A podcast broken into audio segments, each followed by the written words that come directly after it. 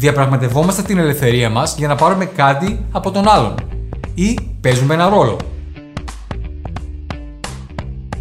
Καλώς ήρθες στο show του Greek Coach. Το να χτίσει μια επιτυχημένη επιχείρηση online και offline δεν θα πρέπει να είναι κάτι πολύπλοκο και σίγουρα δεν χρειάζεσαι χιλιάδες ευρώ για να το κάνεις. Έχει να κάνει με το να βρεις την κατάλληλη ευκαιρία, τις δραστηριότητες που φέρουν τα μέγιστα αποτελέσματα και να επικεντρωθείς σε αυτές. Ο Θοδωρής Αραμπατζής από το 2007 συμβουλεύει επαγγελματίες, επιχειρηματίες, δικτυωτές, πολιτές και ανθρώπους που θέλουν να πετύχουν με απλό τρόπο πώς να κάνουν αυτό ακριβώς.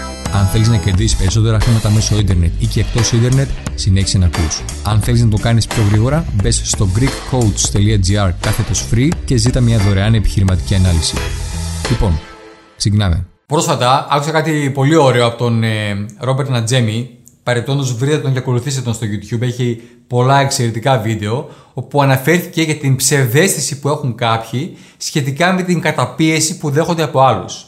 Και έθεσε το θέμα των ανθρώπων που νιώθουν ότι καταπιέζονται από άλλους. Οπότε, αν νιώθεις ότι καταπιέζεσαι από τους γονείς σου, από τον σύντροφό σου, από τους συνεργάτες σου, από προγοδότε ή από οποιονδήποτε άλλο, ή αν έχεις ανθρώπους στη ζωή σου που σου λένε ότι καταπιέζονται, τότε θέλω να σου πω ότι αυτό είναι μια ψευδέστηση. Είμαι ο Θοδωρής Αραμπατζής, δημιουργός του GreekCoach.gr και συγγραφέας του βιβλίου Ακαταμάχη το δικτυακό marketing και αυτό που κάνω να βοηθάω ανθρώπους να πετύχουν στη ζωή και στην εργασία τους με απλό τρόπο. Η αλήθεια είναι ότι αν είσαι κάτω από 18-20 χρονών, ναι, μπορεί η καταπίεση που νιώθεις να είναι πραγματική. Μπορεί. Αλλά αν είμαστε ενήλικες και νιώθουμε ότι κάποιος μας καταπιέζει, είναι μόνο επειδή εμείς δίνουμε αυτή την ικανότητα στον άλλον. Συχνά είναι επειδή εμείς χρειαζόμαστε κάτι από αυτόν. σω χρειαζόμαστε την αγάπη του, την αποδοχή του. σω φοβόμαστε την κριτική του ή ακόμα και τη βία του.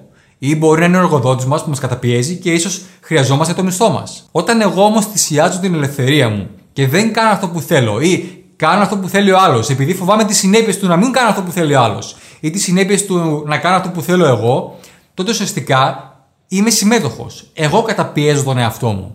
Όταν είπαν στο Σοκράτη, στο Χριστό, ότι ξέρεις τι, σταμάτα να διδάσκεις αυτά που διδάσκεις, γιατί αναστατώνεις τον κόσμο. Τι επέλεξαν να κάνουν; Να συνεχίσουν να διδάσκουν και να πεθάνουν. Δεν υπάρχει καταπίεση, υπάρχει παζάρι, διαπραγμάτευση. Διαπραγματευόμαστε την ελευθερία μας για να πάρουμε κάτι από τον άλλον.